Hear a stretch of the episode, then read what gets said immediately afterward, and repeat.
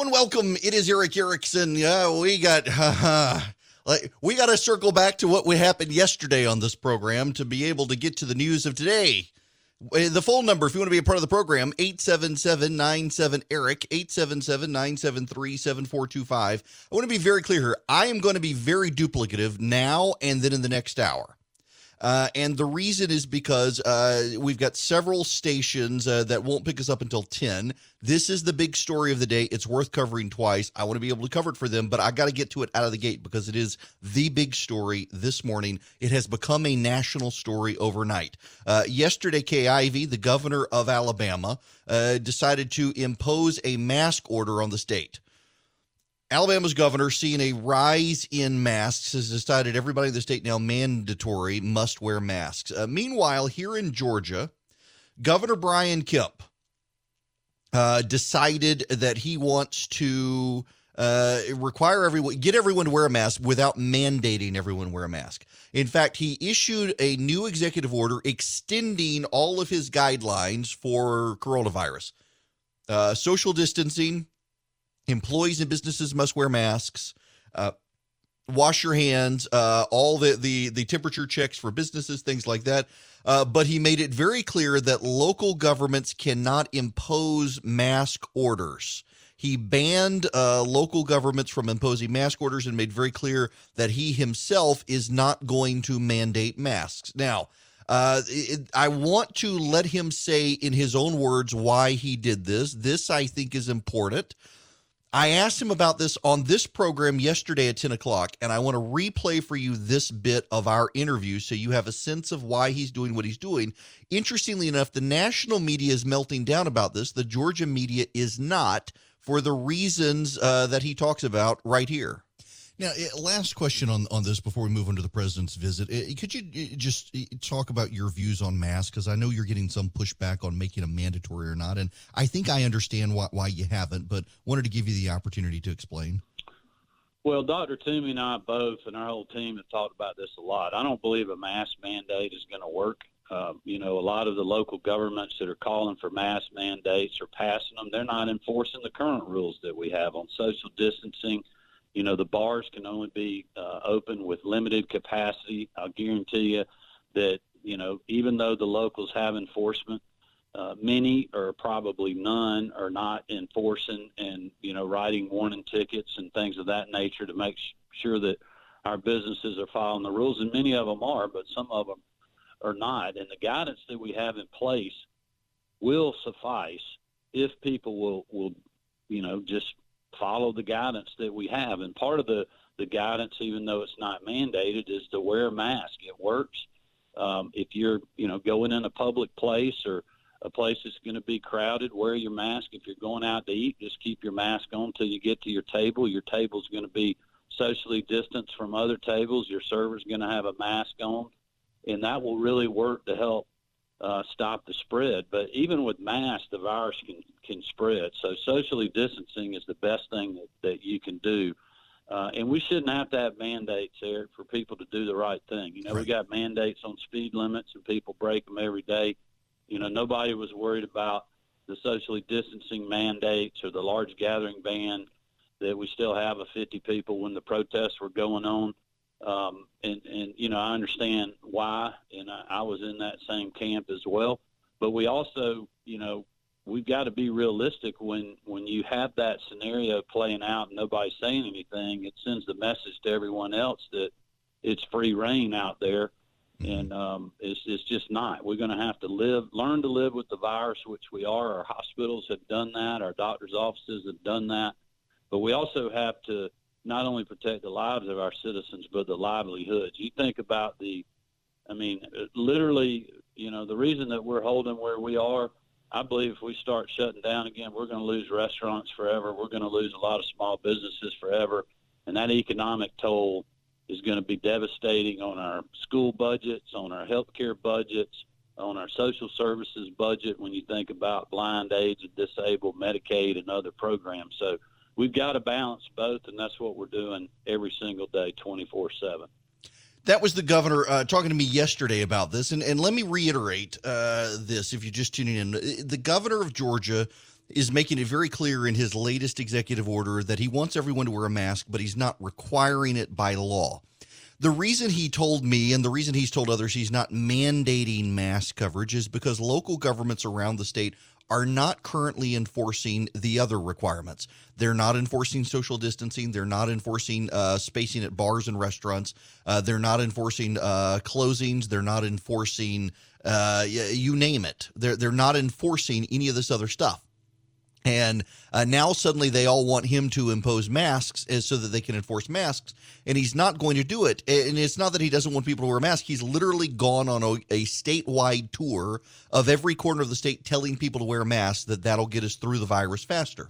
The reason he's not doing it is because he knows that uh, one, he's turning everyone who doesn't immediately into a lawbreaker, and two, he is allowing these local governments a, a fine and tax revenue base uh, that they would otherwise not have. You've got to remember in Georgia, there's a history of local governments using, for example, speed traps as a way to boost revenue for their cities, not to actually enforce traffic safety, but to actually generate revenue for their cities. Uh, there is a concern from a lot of people that that's what's going to happen if you were to mandate masks. You would see local governments come in with local police and start ticketing everyone, not because they really care, but because they want the revenue. Uh, there isn't any enforcement on the existing things, and that is the key. You got to understand.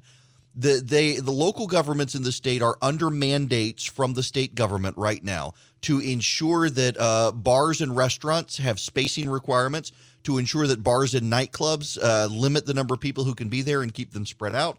They have requirements on general social distancing, even in grocery stores. They have requirements uh, uh, across the board on temperature checks for employees, masks for employees, making sure the employees wear the masks properly, including over their nose. And local governments aren't enforcing any of these things.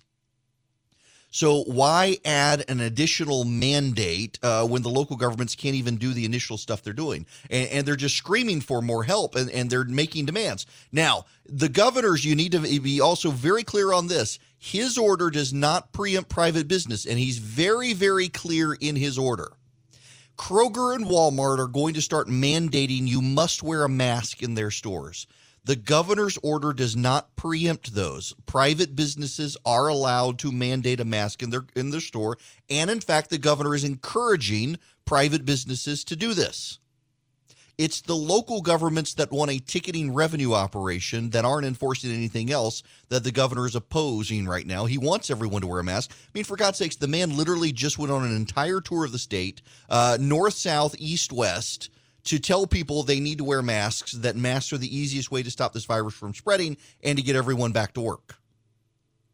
He doesn't think that he needs to impose a mandate for you to do the right thing. This is about the governor trusting the people. I don't know why the governor is trusting the idiots out there, but he is. The governor is trusting uh, people. People are stupid, and he's trusting stupid people to do the right thing. Uh, the governor has a higher opinion of humanity than I do. That's where we are in the state of Georgia.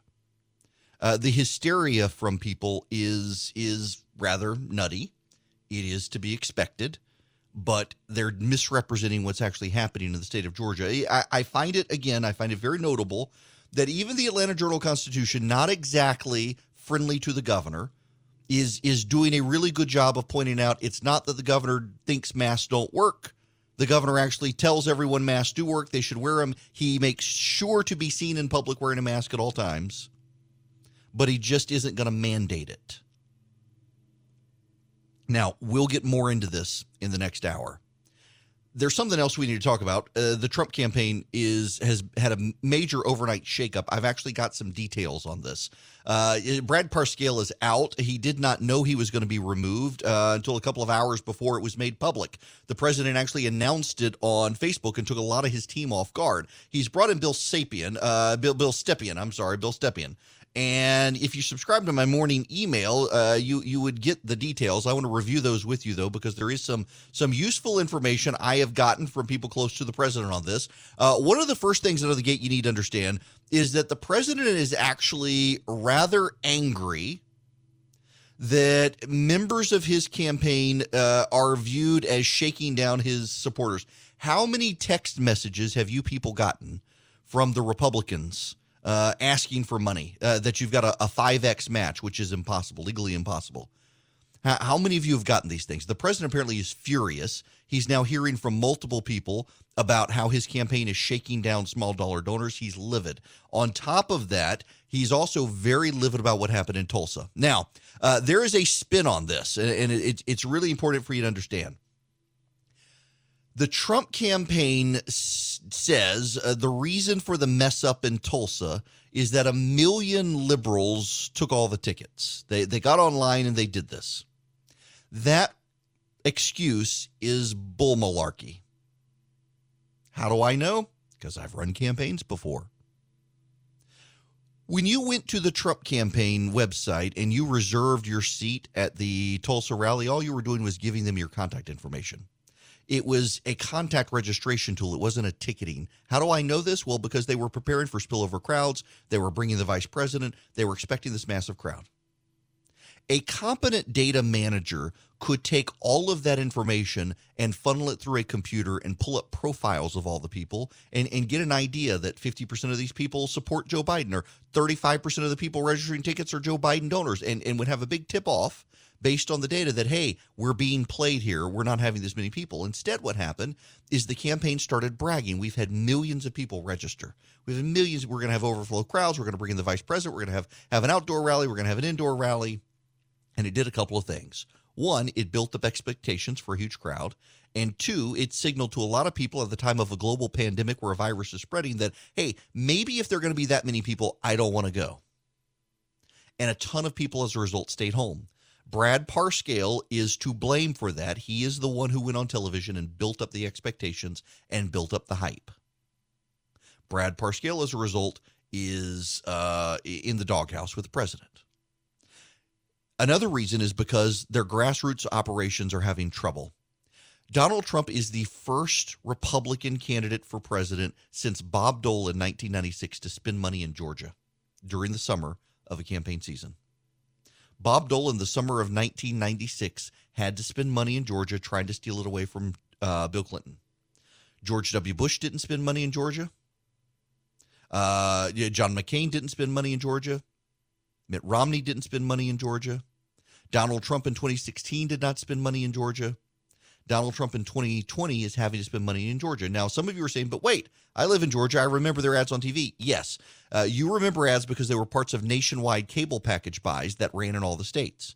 Uh, you did not specifically see, for example, whether it's uh, WSB TV in Atlanta or WMAZ down in Macon or um, whatever the, the Savannah and the Columbus and the Valdosta stations are. You did not see, or Augusta, you did not see TV ads for those candidates running on local stations. You saw it on cable through cable national cable buys. You didn't see it on local TV. Donald Trump is the first Republican candidate for president since Bob Dole in 96 to run advertisements on local television in Georgia in the summer of a campaign. That is bad news for the president. You don't have to believe the polling, you can believe where they're spending their money. Every dollar spent in Georgia is not a dollar spent being spent elsewhere. Notice, by the way, Joe Biden is not spending money in Georgia. I've got more on that uh, in a little bit. Joe Biden's not, but the president's team has seen something that makes them nervous in Georgia. That's why they're spending money in Georgia uh, and they shouldn't have to. And that's another problem with Brad Parscale. And and that gets to the biggest problem is the president now realizes he has a problem in the suburbs, and it's related to the virus. If you look at the Wall Street Journal poll that came out yesterday, the president has a 56% approval rating for his handling of the economy, but his overall rating is like 39%. It has everything to do with the virus. It has everything to do with a revolt in the suburbs about his handling. People don't feel safe. They don't feel like they can get their kids back to school. They don't feel like they can go back to work. They feel like the economy is, is being dragged down because of the virus and they feel like the president is uh, derelict in his duty when it handle when he handles the virus. In other words, if he can handle the virus, he's going to win re-election because the economy will rebound and people trust him on the economy. But he's got to get there by wading through the virus, and right now people don't like it. And there's a fundamental issue with the campaign in the suburbs. Now, who is this guy, Bill Stepien? Well, he ran uh, Chris Christie's campaign in 2009 in New Jersey, a state hostile to Republicans, a state with suburbs that are hostile to Republicans. And Stepien was able to navigate a New Jersey suburban landscape that was hostile to Republicans and got Chris Christie elected. He's got the trust of the president. He was the White House political uh, director for a time. So he knows how to win in the suburbs. He knows how to win in liberal suburbs. He knows the president. The president respects him. He's a competent, capable administrator. He knows how to run campaigns. Uh, if, if Stepien gives me hope that this president finally has a clue that he wants to win re-election. Brad Parscale flat out needed to go. Stepien coming in is really good news. The man knows how to win in the suburbs. He's going to give conservatives pause, by the way. Stepien's not a conservative. He's not a conservative. He's a Chris Christie guy. But he knows how to win in suburbs that have drifted to the left. Some conservatives are going to really complain about some of the stuff Bill Stepien wants to do, but ultimately, he's going to be way more competent in winning suburbs for the president. I talked to a very prominent Republican last night, and she said she's not convinced at this point the president can cross the finish line in November ahead of Joe Biden. But what she is now convinced of with Stepien is that all of the the lower ballot fallout can be mitigated, minimized, and changed because of Stepien.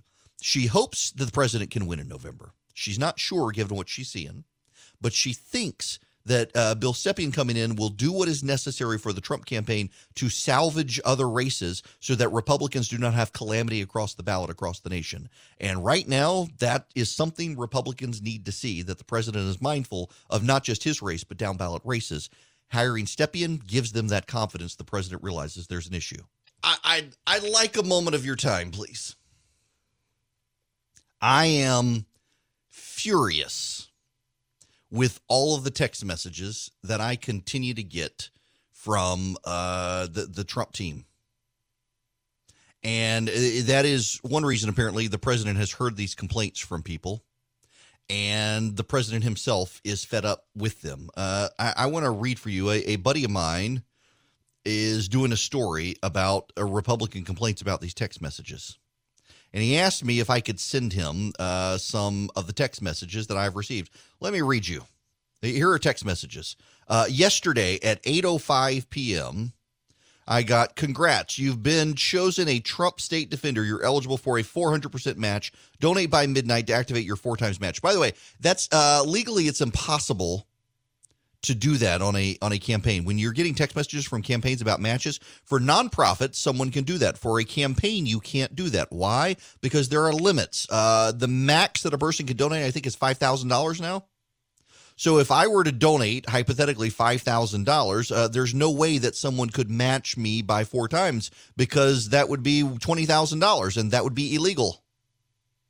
And yet, that was sent to me yesterday.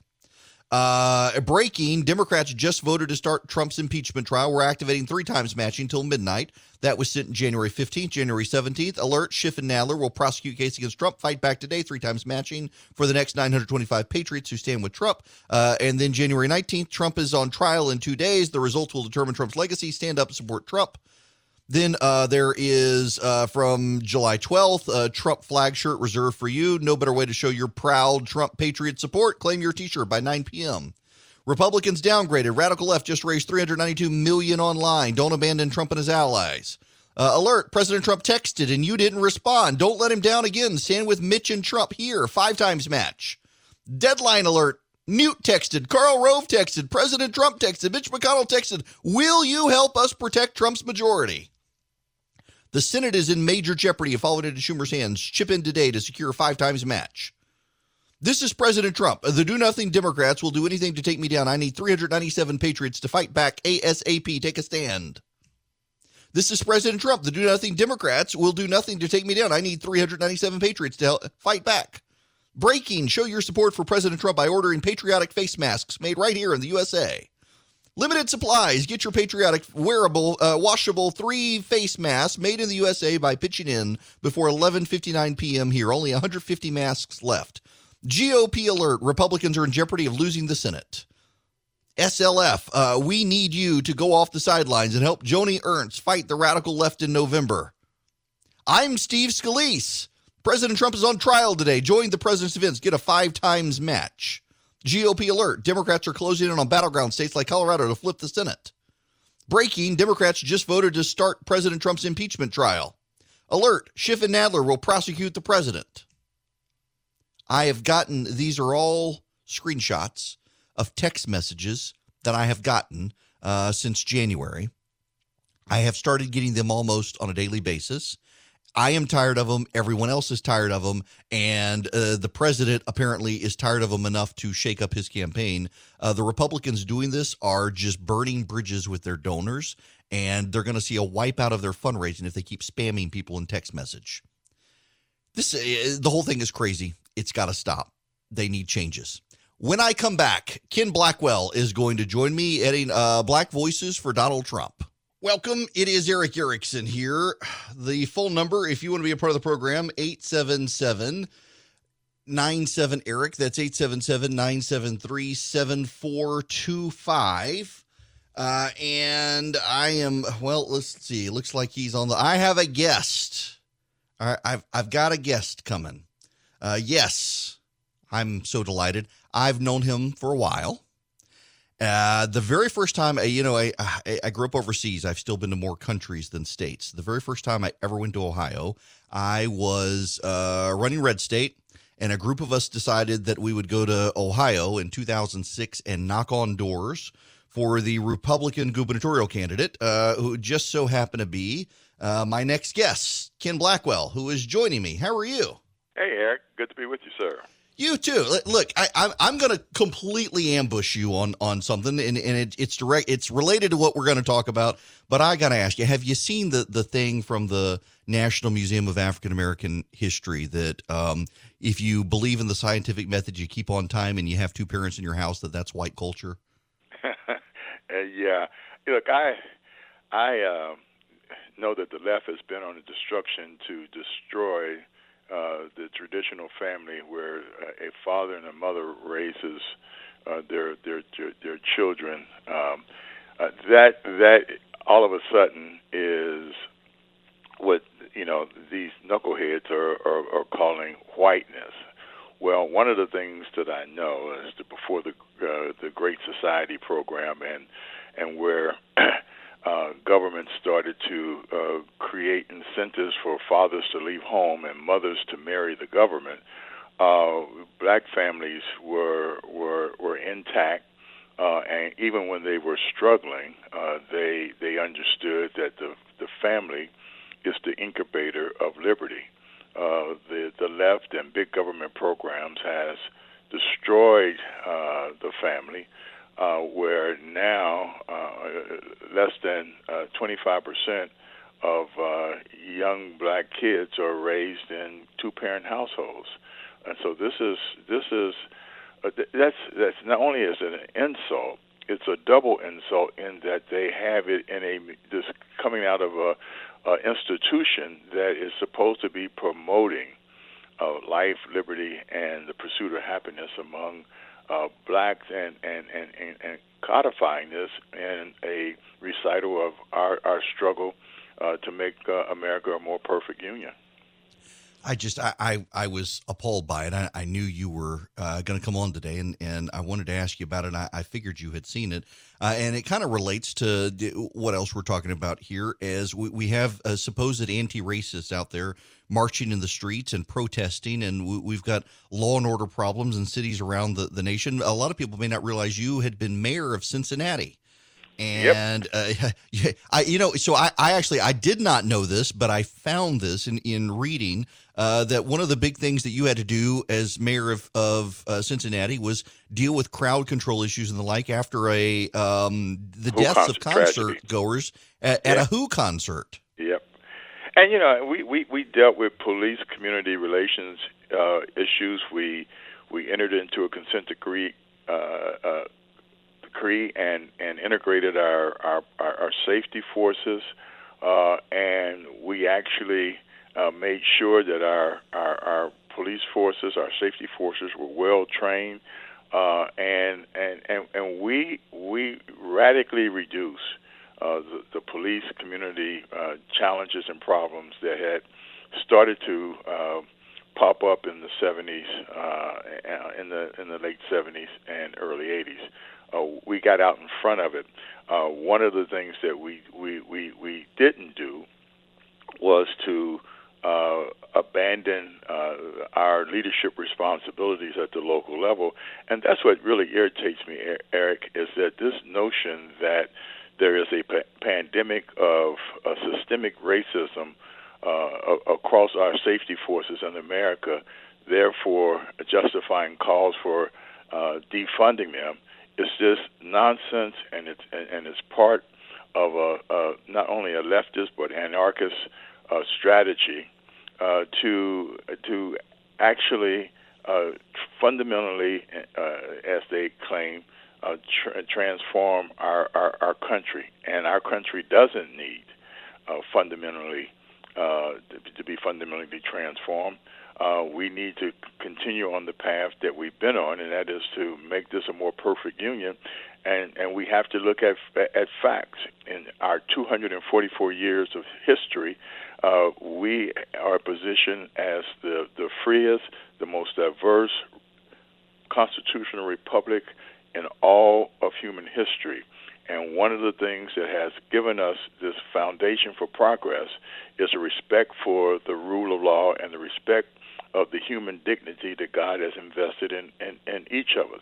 These same clowns that are calling for the defunding of the police department are the same clowns that try to run God and faith out of the public square because uh, in their uh, uh, philosophy, uh, you in fact can chase God out of the public square, and you can you can replace God with government, uh, just as uh, we've we've we've seen them tr- replace uh, fathers with government uh, in the in, in in in our households across this uh, this this nation.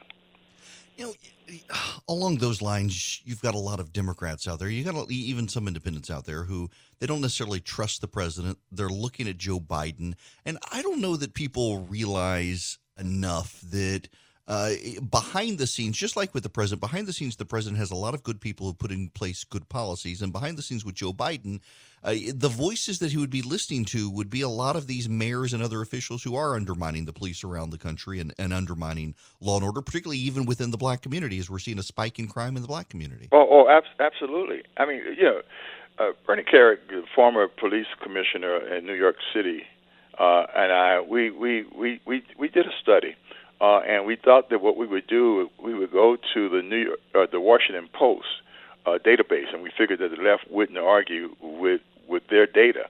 Uh, and that database indicates that uh, 1,003 people were shot and killed by the police in 2019. This occurred in a country with uh, 328 million people in a year during which the police had approximately 30 million contacts with members of the public and made approximately 10 million arrests, 600,000 uh, of them of which were for violent crimes. And of that 1,003 people uh, killed by the police last year, 405 were white, 250 were black, six 163 were Hispanic and 185 were recorded as other or unknown ethnicity. Only 55 uh, of those 1,003 individuals were unarmed 25 white suspects, 14 black suspects, 11 Hispanic suspects, and, and five other. There is not a systemic problem of racism in our police departments. The president was right on time after the after the wrongful use of force in the in the killing of George F- Floyd. He put the Attorney General uh, uh, on on the scene. Uh, they in fact said, "Look, we have to have greater transparency. We have to make sure that we have a national system in place that will allow us to track bad apples and bad actors, so that they don't move from department to department, city to city, state to state." And and and this is being put in place. Uh, that was responsible uh, that was respecting the rule of law, and it was an attempt to make sure that on a bipartisan basis we could move forward in making sure that our safety forces were better equipped, better trained, not defunded. Uh, and the Democrats have walked away from the table. Well, not only have they walked away from the table, it, it seems like they're trying to just nurse the grief. Which I mean, I, I realize, uh, arguably, both sides do this on particular issues, but on on this issue, what we've seen is, the nation seems like tearing itself apart, particularly in, in urban areas, and they just want to fuel the grievance for Joe Biden as opposed to solve the problem. Oh, absolutely. Look, I, if you just look at the facts, recently in Chicago, 18 people were shot and killed within 24 hours. The deadliest day in the last 60 years, another 21 people were shot dead in St. Louis over a recent weekend, and seven people were shot and killed in Brooklyn in a matter of 10 minutes you know, and, and Bernie and I, we just we, we, we looked at the numbers uh, between 2015 and 2018, uh, and and you know we, we, we pulled out Baltimore, for instance, averaged 330 homicides per year in a city of uh, 550,000 people, and in 2019 there were in in, in, in that city there were 348 murders, uh, and in two, 2020 uh, we they've already experienced uh, a, a pace to, that would suggest that 2020 is going to be equally deadly. And and you just underscored a point. Many of the mayors and police chiefs in those cities are black, like in Atlanta, and their officers are representative of the communities they serve. However, the second a black man dies in police custody, the left-leaning activists and, and politicians begin calling for sweeping reforms to combat the boogeyman of race systemic racism. We have to put a stop to that nonsense and understand. Look, Erick, uh, what, the, what they have to understand in Atlanta, what they have to understand in Chicago, and and, and elsewhere, Cleveland, Ohio. Capital, capital is a coward. You're not going to have investment of capital in cities that are lawless and have a rampage going on. And in, in many of these cities, uh, they've they've they've become uh, killing fields instead of fields of dreams, uh, and and and and the slaughtering that that's going uh, going on is is is similar is similar to the, the the slaughter that goes on in Syria and Afghanistan. And and so if you want to turn these cities around and turn them around from being killing fields to fields of dreams, you have to establish the rule of law and you have to make it safe, or you're not going to get the injection of capital and economic expansion that you need to put people to work and to have them participate in their own uplift. That is very well said. Uh, it, it is, and and I, I, appreciate you taking your time uh, to talk to me. Before you get out of here, I need to ask you one last question. Mm-hmm. Um, you were Secretary of State in Ohio in 2004, and I, boy, I remember that. That was the 1st mm-hmm. we had started Red State. MSNBC didn't realize I was a conservative. Asked me to cover it. They were appalled when they found out they had gotten a Republican out there to do it. And I remember I, I was on the the Bush legal team and got a call. They thought I was going to have to fly to Ohio from New York yeah. to uh, be able to deal with stuff. And I, I, would just love for you to explain to people uh, the, the, the situation with voting in this country and and the concerns over uh, generic mail-in balloting and, and the ballot harvesting that goes on out there. You probably know better than most people. Well, look, it's it's just it's just crazy. Uh, one, uh, this this notion of uh, mass mail voting is is crazy. Uh, you have to clean up the voter rolls. Uh, you have to only mail to active voters. Uh, but the, the reality is, is that one, we should understand that uh, even in the midst of this pandemic, as we work our way through and we reopen our, our country and our states and our cities, what we have to realize is that, and let me just give you a perspective. I'm, I'm, I'm chairman of the International Foundation for Electoral Systems. We are funded by in the main by the United States uh, Agency for uh, International uh, Development Aid, USAID, uh, uh, and we help countries across the globe in managing their elections, working with their election administrations. In 2014, when uh, Liberia was impacted by Ebola, we were able to establish protocols and, and, and measures uh, that allowed them to conduct in person voting and have a successful election. There's no reason for us to abandon. You know, we can work the calendar, we can use the protocols, but one of the things that you have with this mass mail voting is that you lose the the, the chain of custody. Uh, you lose transparency in the system, and ultimately you lose uh, you lose confidence in the vote, in, in the in, in the tally. And if you want to undo our system, destroy confidence in the integrity of our election system. It, this it is just like that's a crazy notion. Yeah, I, and you know, I tell people all the time, I, I, I'm I'm totally okay with where you have to request an absentee ballot. Let if everyone wants to request one, do it. But the idea in some states that you will then let activists knock on people's doors and say, "Hey, we know you haven't turned in your absentee ballot. We'll take it for you." I I, Yeah, I don't it's see how we can let that happen. No, it's it's, it's crazy, and, and we, we we have to we had to fight it, uh, and and we are going to fight it. When you stop to think uh, that Michigan, Wisconsin, and Pennsylvania collectively were decided by fewer than hundred thousand votes, uh, you know that every vote matters, and you you must protect against voter fraud.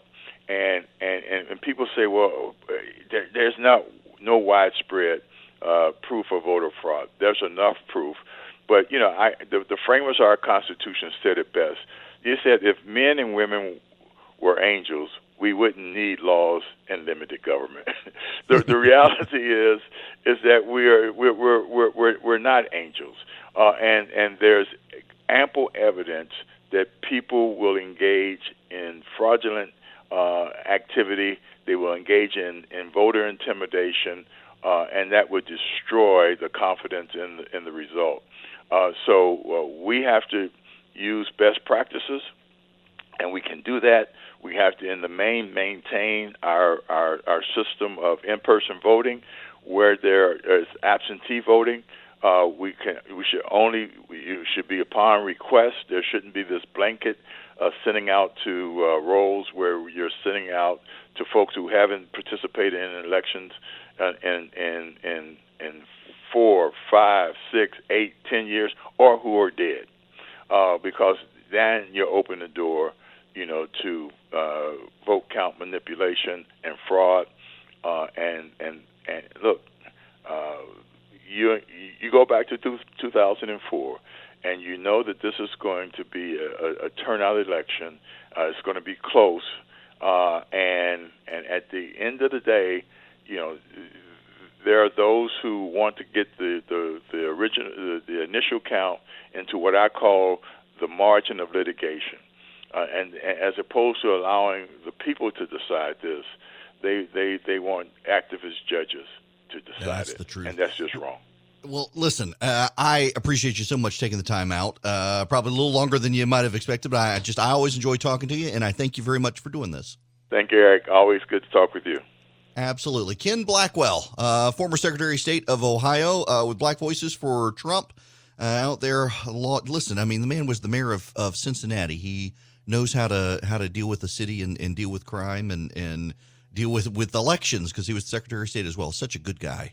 All right. The phone number, if you want to be a part of the program, is 877-97-ERIC, 877-973-7425. I was actually glad to also let Ken Blackwell keep talking while I could mute my microphone because of the leaf blower on my front porch right outside where I broadcast the show.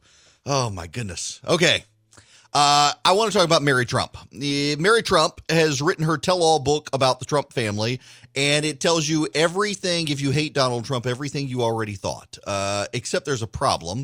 Uh, It's not very well documented that she even has a relationship with her family.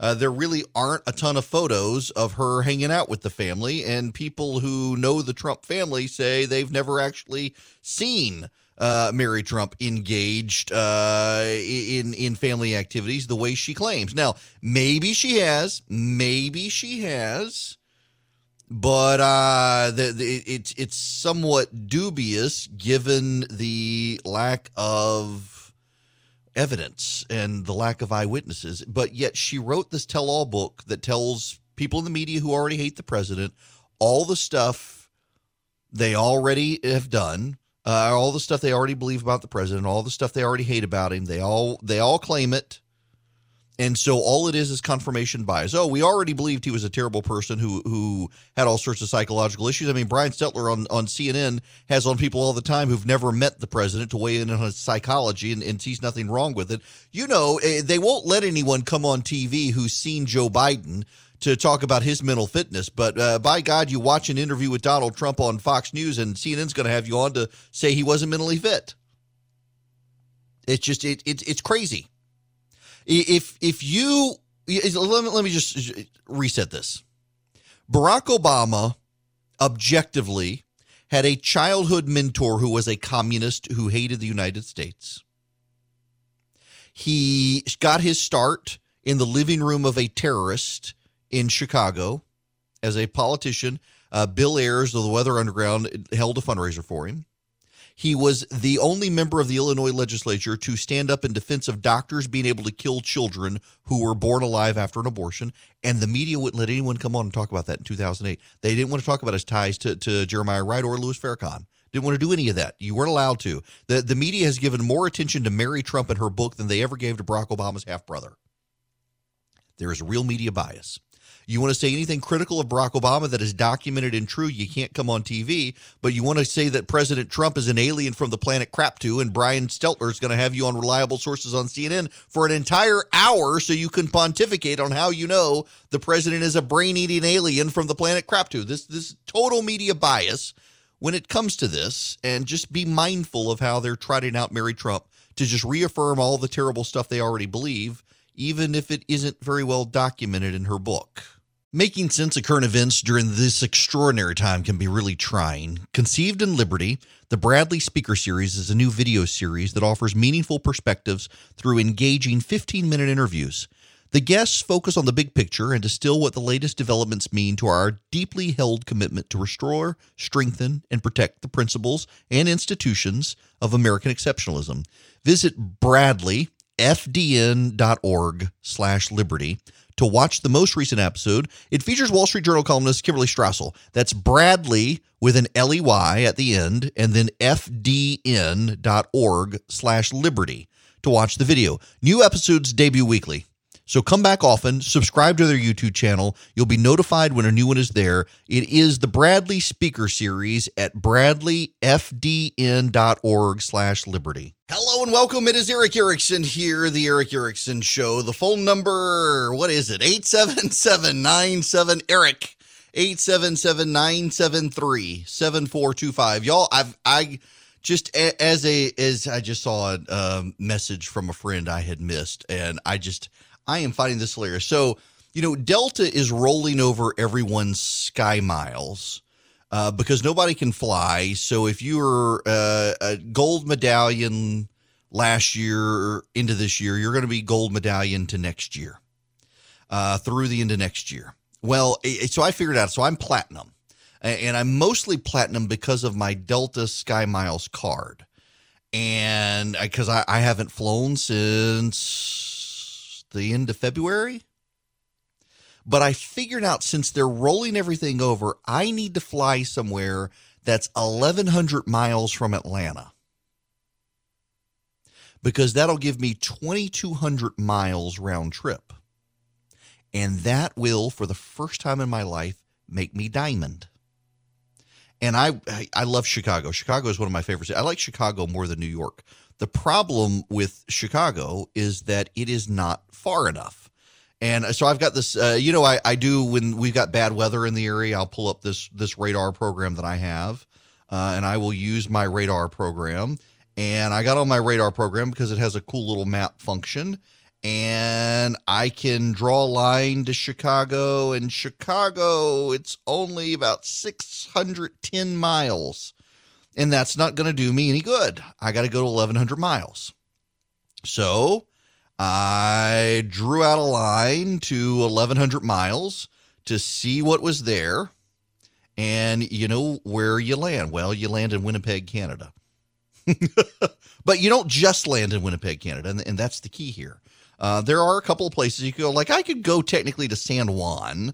I could go to San Juan, Puerto Rico if I wanted. It's slightly more. I could go to Vegas, I guess. I could do something like that. Uh, but almost on the nose is Denver, Colorado. And there's a flight out and there's a flight back. I, I could go like on a Saturday morning, land, wait two hours, turn around and fly back, and I could become diamond for the first time in my life. And I mentioned that on Twitter. Is it safe to fly? If I fly to Denver and come back, uh, I would suddenly have diamond status. And not only that, because Delta's extending it, I would have diamond status until 2022. That would get me ahead of the line all the time. And so I mentioned that, and I, I realize that I, I'm the most clueless person when it comes to this sort of stuff. The number of people who have text messaged me, emailed me, or interacted with me on social media, I didn't know you smoked weed. I didn't realize Denver was code for I'm going to go buy buy marijuana, but apparently it is. Um, so now I guess I got to fly to Winnipeg. Uh, all right, there's I, I, guess Mexico. I don't want to go to Mexico City.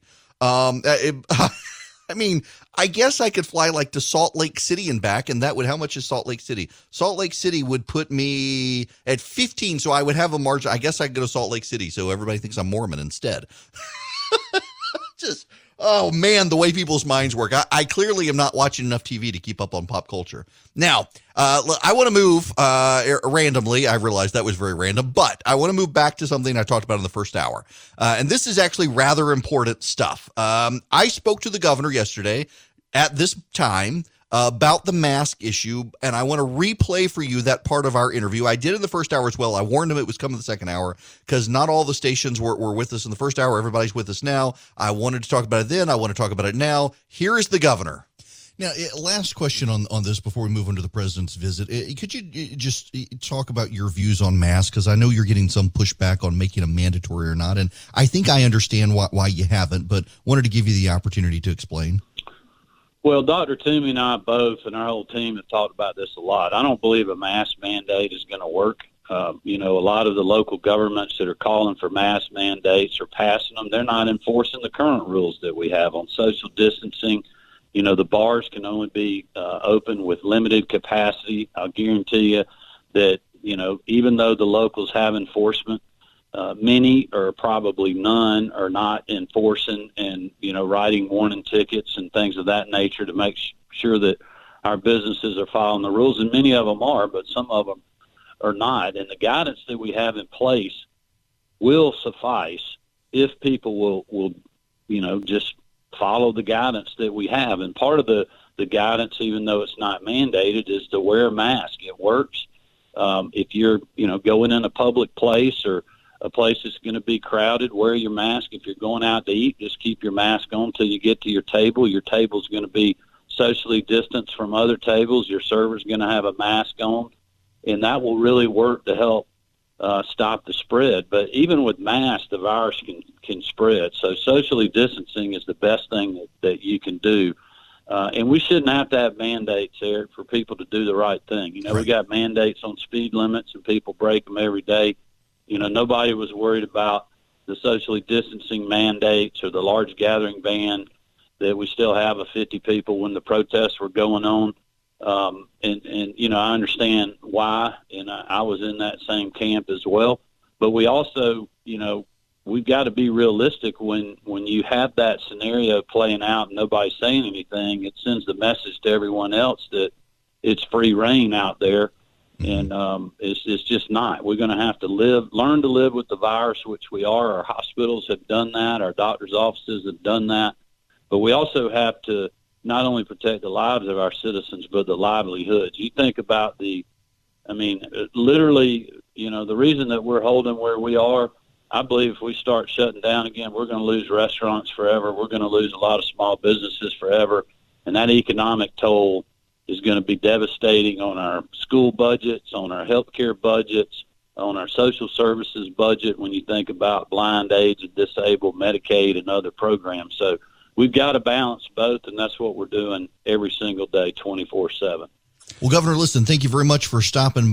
Uh, that, that was my interview with the governor yesterday, uh, and, and, I wanted to replay that. Uh, I wanted people to hear that because uh, I, I, it's notable that the local media in Georgia is not giving the governor a hard time on this in the way the national press is. The national press will never forgive Governor Kemp for beating Stacey Abrams. Uh, they never will. Uh, and anything Governor Kemp does has to be amplified critically and negatively against him as a result of him beating Stacey Abrams. Now, why is it the local press in Georgia giving the governor's hard a time? The Democrats certainly are, and, and the media's writing stories about the Democratic complaints, but they're not quite uh, antagonistic to the governor in the way the Democrats are, the, the local press, even the AJC. And the reason, frankly, is because uh, the governor has been telling people to wear a mask.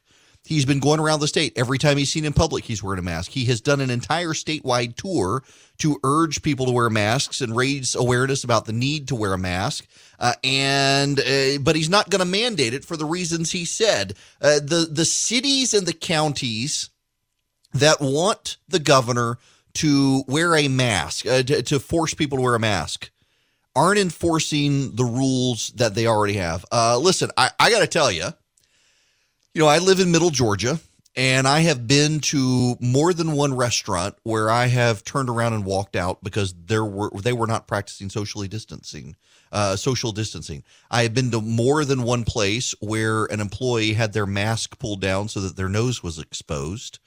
Uh, I've I've seen multiple locations where people didn't have the mask on. In fact, I, will tell you this: um, I went to Jimmy John's two weeks ago you know, Jimmy John's is known for their their uh, crazy fast, spooky fast. I call, uh, I think they call it spooky fast sandwiches.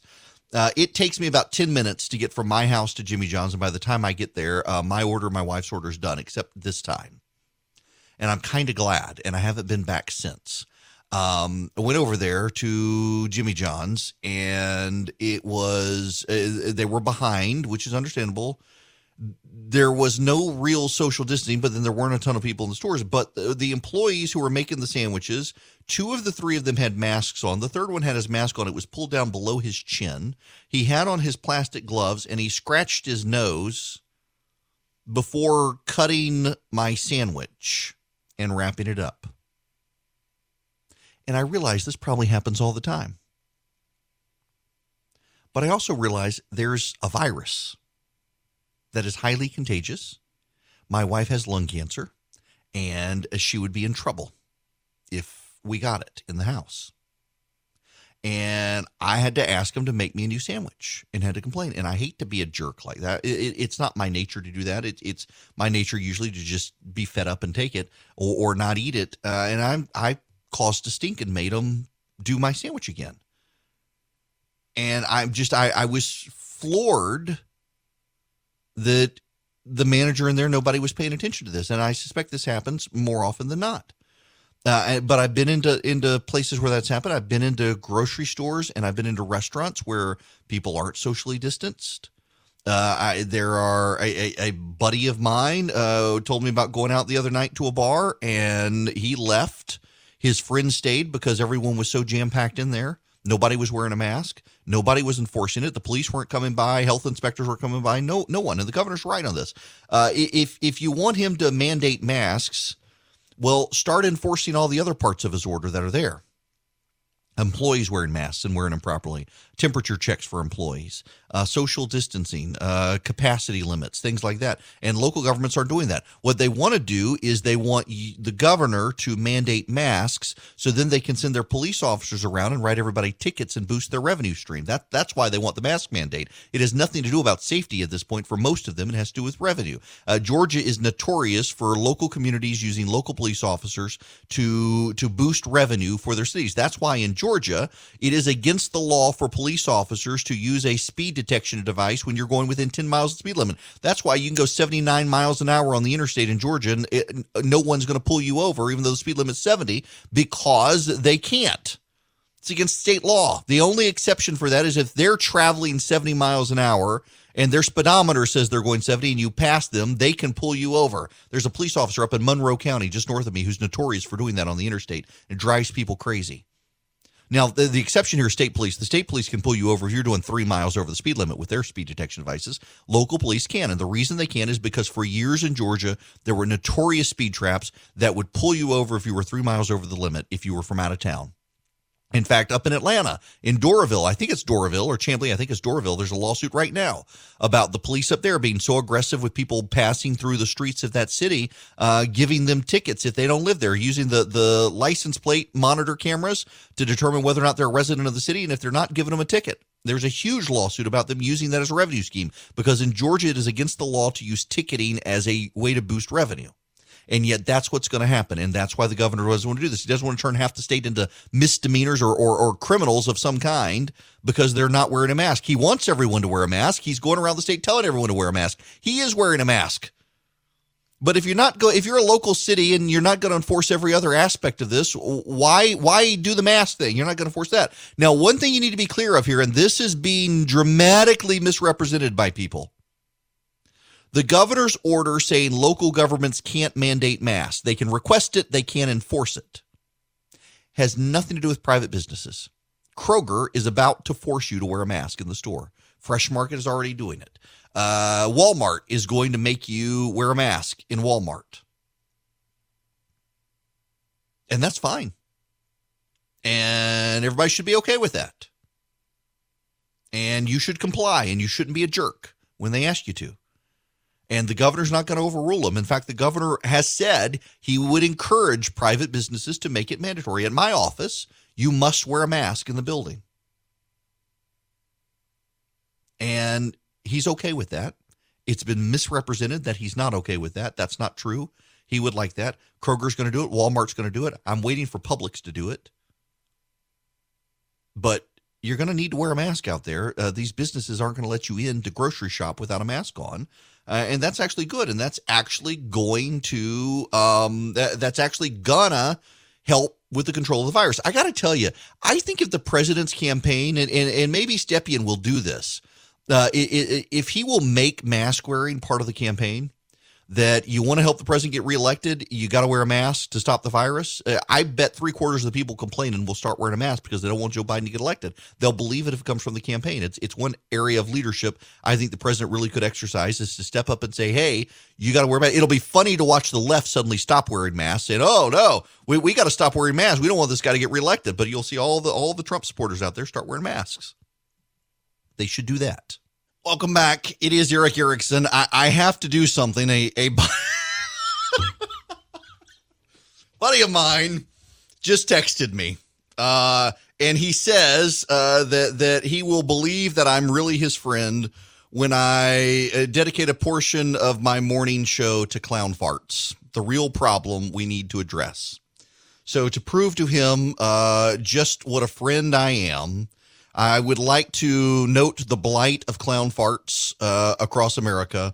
It is a terrible menace in society. Uh, we should all be up at night concerned about this menace. And I mean, clowns are bad and evil anyway. Have you ever seen Poltergeist? This is this is this is. I mean, can you imagine if the Poltergeist clown farted under the bed? I just Wade, this is for you. I need you to know I, I'm raising awareness just for you, so that the world knows this is a serious serious problem. Uh, we should probably end clowns anyway because they're scary and creepy and not actually funny. And the fact that we have to deal with clown farts in addition to the cow farts, like Burger King. Have you heard Burger King? Uh, it did an entire ad campaign. Apparently, they're going to have their cows start eating lemongrass because they won't have as much uh, gas, as much flatulence if they do. Who cares whether you're cow farts? I understand caring about clown farts, but cow farts, who it, it, it, who cares? And and cow belches.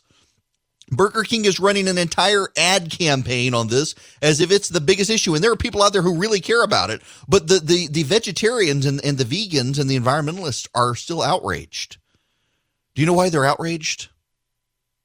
Because they really should stop selling cow meat anyway.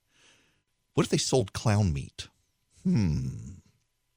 I'm I'm just saying, it's a problem. I I, I found it actually rather hilarious when I got on social media the other day to see that there was an entire campaign about uh, uh, uh about cow flatulence, and it was all related to Burger King changing the diet of cows. Now, uh, the question is, if they're eating lemongrass is it going to change the flavor of the meat? I, I have no idea on this. My, my, guess would be it would not, but I'm actually kind of interested in whether or not it would. Um, and eh, the fact that eh, these companies have decided that they, in some way, have to placate environmental activists these days. Have you noticed how it, it, this is kind of a, a sign that should trouble everyone on the right? How it is very clear at this moment that we as a society are kind of hijacked by the left. And it is the concerns of the left that matter greatly. It is the concerns of the left that we must care about. It is the desires of the left that must be fulfilled. And a lot of this is cultural. Uh, take, for example, radio advertising. So I, have got a number of advertisers uh, for this program. In fact, this is a perfect time for me to tell you about one of them, uh, and that is uh, First Liberty Building and Loan in Newnan, Georgia. They can help you get into the PPP program. They can get you in there. Uh, they can't guarantee it, but they want to help you. If you go to firstlibertyga.com, uh, they will get you in. But more importantly, more importantly, uh, there is also this issue with First Liberty Building and Loan. They help businesses become big businesses. And if you need access to capital in general, uh, First Liberty Building and Loan can help you. Now, we're talking millions of dollars. If your company needs millions of dollars, uh, they're the people you want to see. You want to make your business a big business, go to First Liberty Building Loan. You can reach out to them at firstlibertyga.com. And the reason I, I bring them up here is in cancel culture right now, uh, me having relationships with my advertisers is significant and important and and keeps the boycotters from being able to come after me. Right now, you have uh, a lot of advertisers that, even though Tucker Carlson is the number one show on cable television, they will not advertise on Tucker Carlson's show because they are scared of angering the left. Uh, they and you have a lot of advertising executives in Fortune 500 companies these days who are of the left, are sympathetic to the left, and so will not steer money towards conservatives. They do not care about you as a market. And one of the reasons they don't care about you as a market is because conservatives are perceived as a weakened force right now. I will tell you, long term, one of the things I want to do. I, I don't want to be an influencer. I even hate I hate the label influencer. But uh, I, I there have been so many charlatans and grifters on the right these days that have contributed to the lack of with the decline of conservatism in this country. I just kind of want to be someone who who you can rely on and say, you know what, this company's good, this one's bad. I like this product. I don't like my RecTech. I love my RecTech grill. Um, I, I, love RecTech. Uh, in fact, Glenn Beck and I were trading emails this morning about my RecTech. He was asking when I was was cooking on it. I told him I'd gotten one. I got it before he started doing his ad campaign. I want to do an ad campaign for him, but it, it, it's great. I'd like to be able to do that. But nowadays, you got cancel culture on the left. They're going to harass all these businesses. So if you're in conservative media, you got to develop relationships with your advertisers and your broadcasters because otherwise they're coming for you too. Hello there. It is Erick Erickson here. The phone number you want to be a part of the program is 877 Erick, 877 7425 Let us talk about uh, the campaigns for a moment. The president here in Georgia yesterday uh, decided that he's going to get rid of a 51 year old regulation that is used by environmentalists to block infrastructure day. You know, we, have been we've been promised infrastructure week since 2009. Uh, my buddy Joe Cunningham, he's actually uh, he's he's listening right now, uh, and, and, we we've had this ongoing joke. Uh, we, I think everybody has this joke in politics. Is it infrastructure week yet? We've been promised infrastructure week for for years since 2009. Barack Obama declared it was infrastructure week, and we've never actually had infrastructure week. And finally, we had infrastructure day yesterday. The president came to Atlanta went to a UPS facility. By the way, uh, just uh, real quick, for those of you who don't understand, uh, who've never experienced this, when a president comes to your city, your major road arteries get shut down for security reasons and traffic is destroyed. So, for example, when the president uh, comes to Atlanta, if he lands at let's let's say he lands at Hartsfield, that's where he landed yesterday. Sometimes he does. Two Dead Mares International Airport. He lands at Two Dead Mares International Airport, and then he goes up to Buckhead. Now, normally, if he went to Buckhead, he would land at at, at Dobbins. Uh, but occasionally, otherwise, if Joe Biden were to come in as a candidate, he couldn't land at Dobbins. He would land at Atlanta, but he'd be given the treatment as the candidate for security reasons. And what happens is your motorcade before it leaves the entire path to where you're going to shut down. and every on ramp to the interstate is blocked.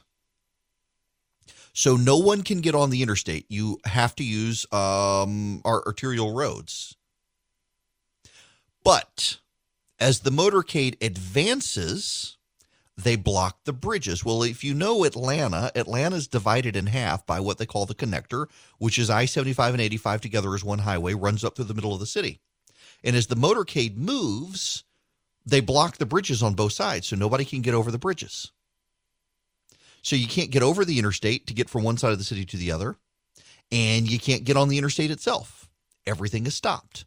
And the interstate has to be stopped sufficient with sufficient time for everyone who's on the interstate to get off the interstate before the motorcade advances. And it wrecks your traffic for a day. Barack Obama was notorious for coming to fundraisers in Atlanta on a Friday at four o'clock and traffic would be ruined. And the president's done this a couple times too. In fact, when the vice president came through, he went to Dobbins. And on the north side of the city, traffic was a wreck. When I went up to interview the vice president, what when was it? Two months ago now when he was in the city, uh, he was at the Waffle House thing up in Gwinnett County, and then he went over to Ravi Zacharias' uh, office to pay his respects after he had died. Traffic on the north side of the city was absolutely just destroyed. You could move on 285 north of the city towards the Brave Stadium. You could move fine, but if you were headed to the east, completely stopped. If you were headed to the north, completely stopped. You could move south with no problem. It was just a wreck. So that's a long way of saying uh, kudos to the president's team yesterday for when they came into Atlanta. They decided to do their entire event uh, at Two Dead Mares International Airport and a UPS uh, facility right by the airport. So traffic wasn't shut down. They could essentially funnel the president around the campus uh, of the airport without him leaving, so traffic never messed up, except right when Air Force One was taking off and landing. Uh, they would stop the traffic by the interstate as the plane was coming in and uh, that worked. Now, the reason for the president's visit Frankly, it was campaign related. The president wanted to come to Atlanta, wanted to see this, uh, wanted to, to be in the city, wanted to be seen. He wanted to trot up uh, UPS workers to sing his praises and, and uh, Teamsters union members to, to come talk about what he's doing. Uh, what he's essentially doing, there is a an environmental impact law from, uh, if it was signed 51 years ago, it was the Eisenhower administration that put this forward, uh, I, I believe, and, and then it was amplified by the Nixon administration that requires when you're building infrastructure projects in this country to do an environmental review. Let me get the I y'all I can't do math in my head. I should be able to do math in my head, but I went to law school to avoid having to do math in my head. Uh so it was it was I know all of you have already come up with the answer. I have not 1969 Johnson administration that did this particular law and this particular regulation. The regu- the law came from originated with Eisenhower. It was modified by Kennedy. The regulation was put in by Johnson that requires an environmental review of all projects. It was part of uh, clean air, clean water, all that. The New York Times is beside itself with the president um, for daring to do this, for daring to roll back a 51 year old regulation. But times have changed, and regulations from 51 years ago aren't exactly good now. Let me explain this in real world circumstances to you what's happening. I live in Macon, Georgia. From my house, you sit on my front porch, you can hear I 75 if it's cold, oddly enough. If it's warm, you can't really hear it. If it's cold, you know, the air is more condensed and sound moves through the cold air. You can hear the interstate. I'm about maybe as the flow cry as the flow cries, good lord, as the crow flies. I'm part Swedish, y'all. I trip over my tongue. As the crow flies, I'm about a half mile from the interstate. Savannah has a port that they are deepening uh, for bigger ships. Many of those ships sail into the Savannah port. They drop off their cargo. Their cargo is is uh, shipped from Savannah up I 16 to Macon. They're building a brand new interchange to handle all the 18 wheeler traffic that's coming through.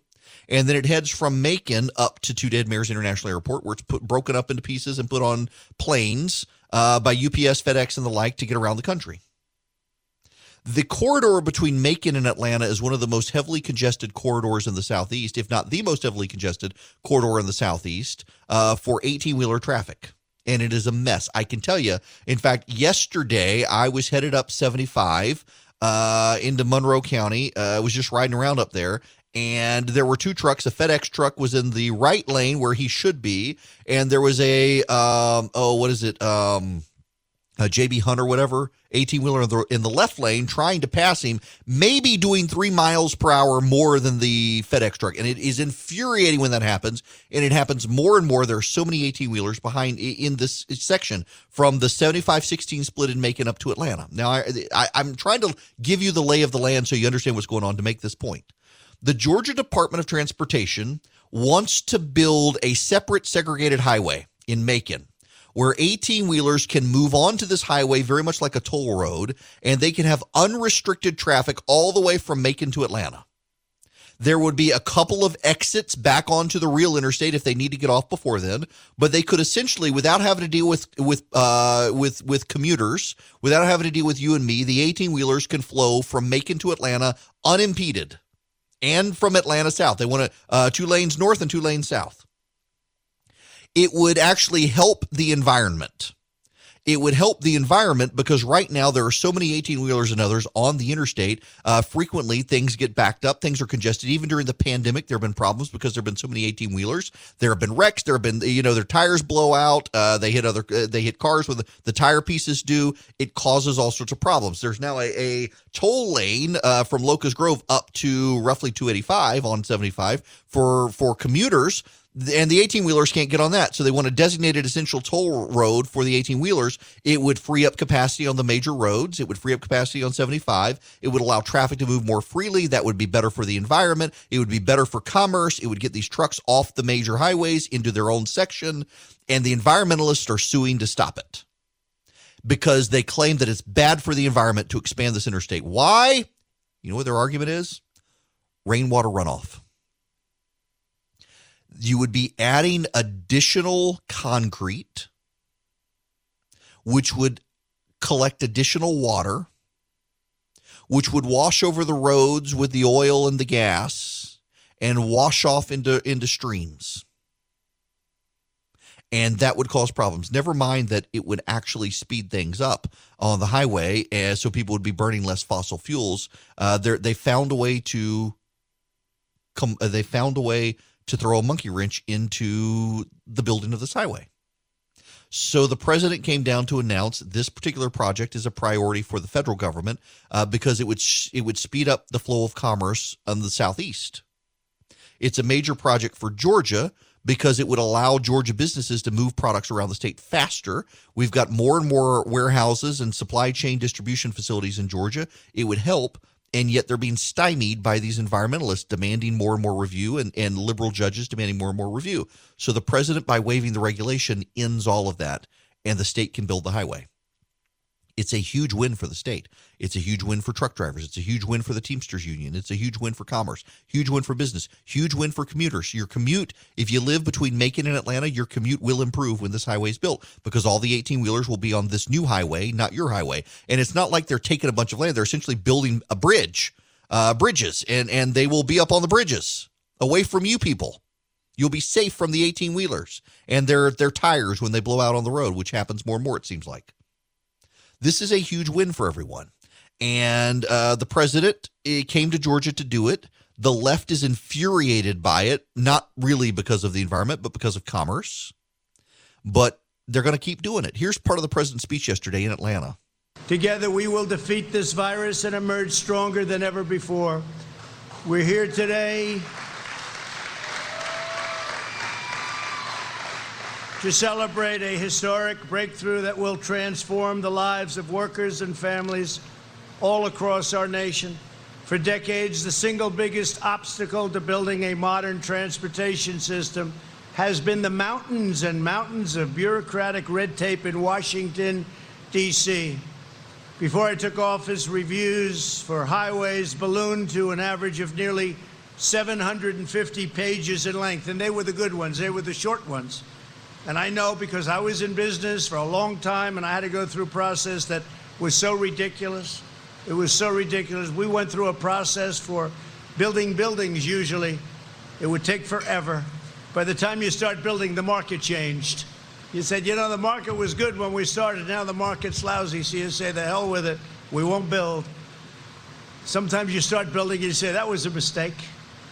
But we went through years and years of litigation and Uh, tumult, and it was just not good. But you go through it to an even greater extent. The maze like approval process represented lobbyists that were very rich. They were making a lot of money. I remember I'd go up to Albany, New York, and I'd see my lobbyists up there. I said, What are you doing here? I knew what they were doing. They were trying to make it more difficult. So you had to hire them for more and more work, spend millions and millions of dollars for nothing. But too often they caused massive delays on top of everything else. And that way they got their fees over a longer period of time. It's one of the reasons why, for example, the average Atlanta driver spends an incredible 77 hours in traffic during a short period of time. But all of that ends today. Good for him. Look, th- this is actual presidential leadership. You may not like what the president is doing.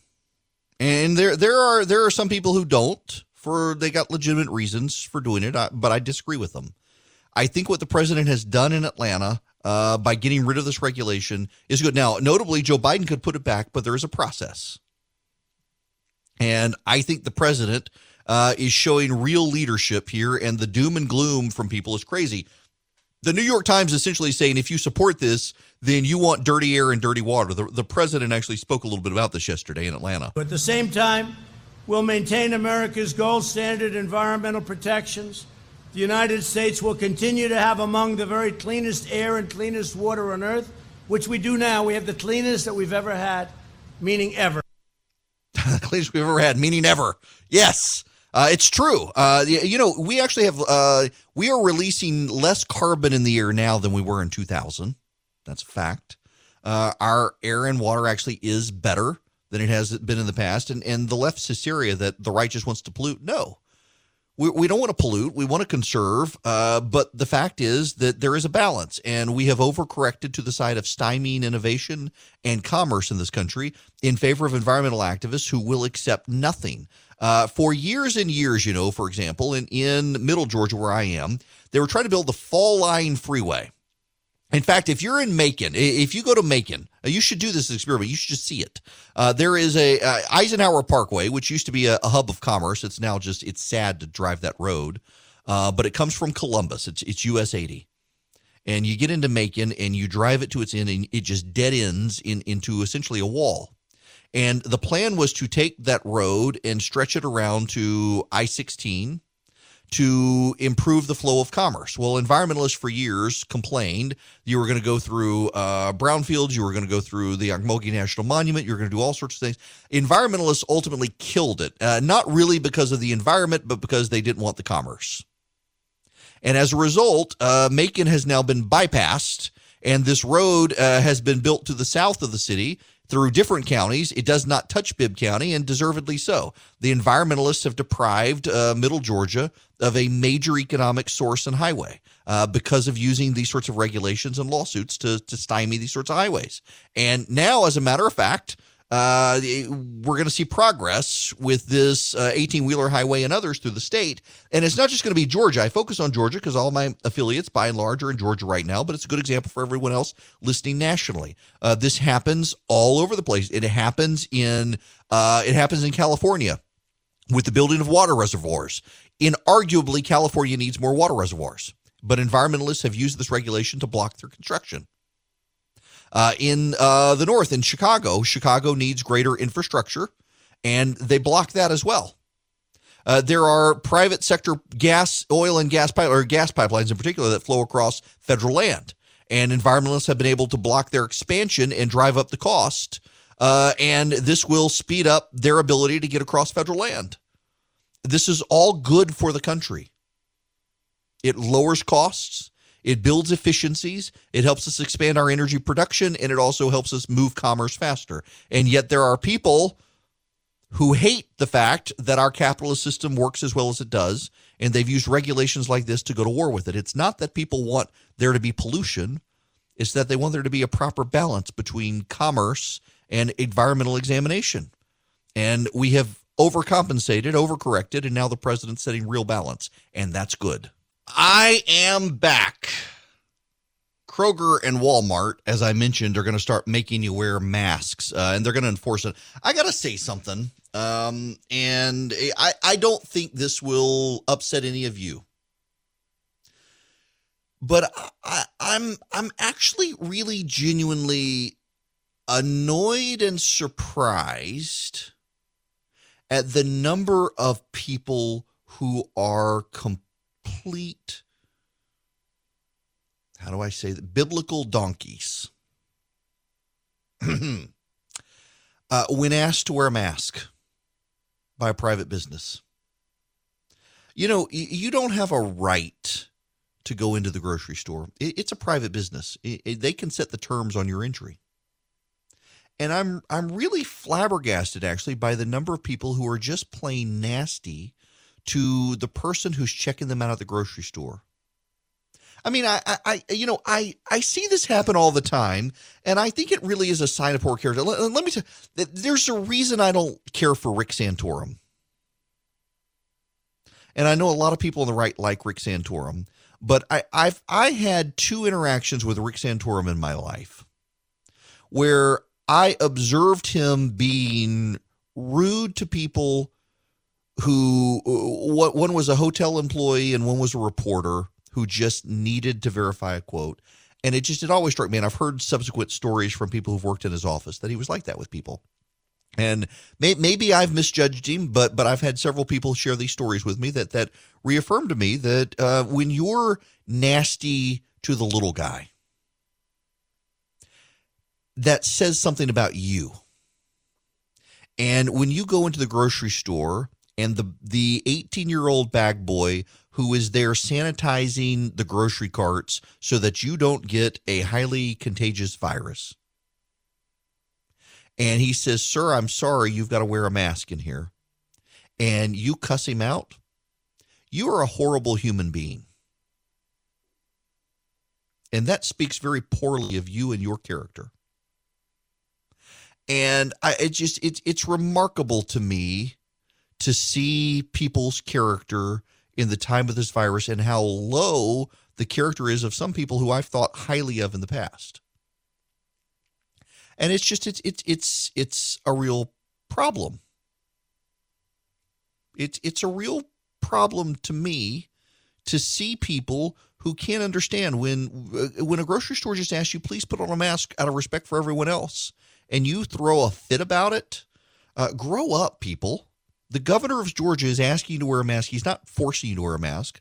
But when the store tells you to wear one, uh, you don't have to shop there. But if you do, shut up and comply with what they want you to do. Making sense of current events during this extraordinary time can be really trying. Conceived in Liberty, the Bradley Speaker Series is a new video series that offers meaningful perspectives through engaging 15 minute interviews. The guests focus on the big picture and distill what the latest developments mean to our deeply held commitment to restore, strengthen, and protect the principles and institutions of American exceptionalism. Visit bradleyfdn.org slash liberty to watch the most recent episode. It features Wall Street Journal columnist Kimberly Strassel. That's Bradley with an L-E-Y at the end and then fdn.org slash liberty to watch the video. New episodes debut weekly. So come back often, subscribe to their YouTube channel. You'll be notified when a new one is there. It is the Bradley Speaker Series at bradleyfdn.org slash liberty. I'm here. I'm here. Welcome. It is Erick Erickson here. My buddy Ken Buck, congressman from Colorado, is going to be joining me uh, in uh, the bottom of the hour. He's got a piece up on TikTok and on on preserving our monuments out there as well wants to talk about it. Happy to have him on. Uh, but we got stuff we got to talk about right now. And the phone number, if you want to talk, is 877 97 Erick, 877 973 7425. Are your kids going back to school? I, I want to spend a little bit of time on this one.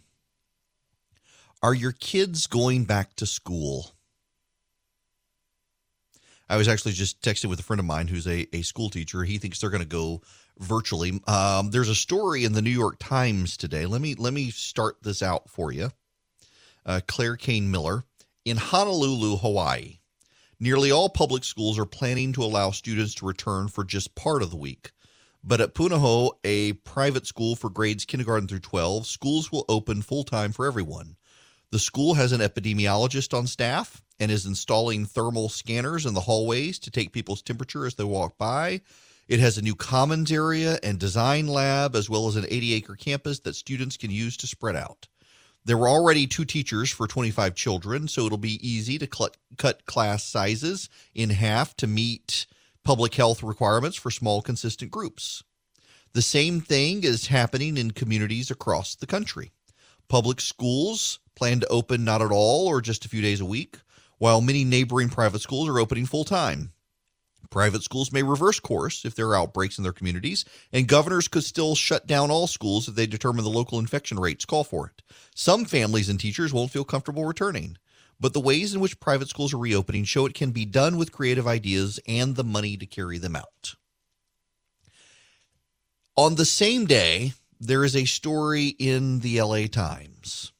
It is headline story in the LA Times uh, that parents are worried about what's going to happen with school.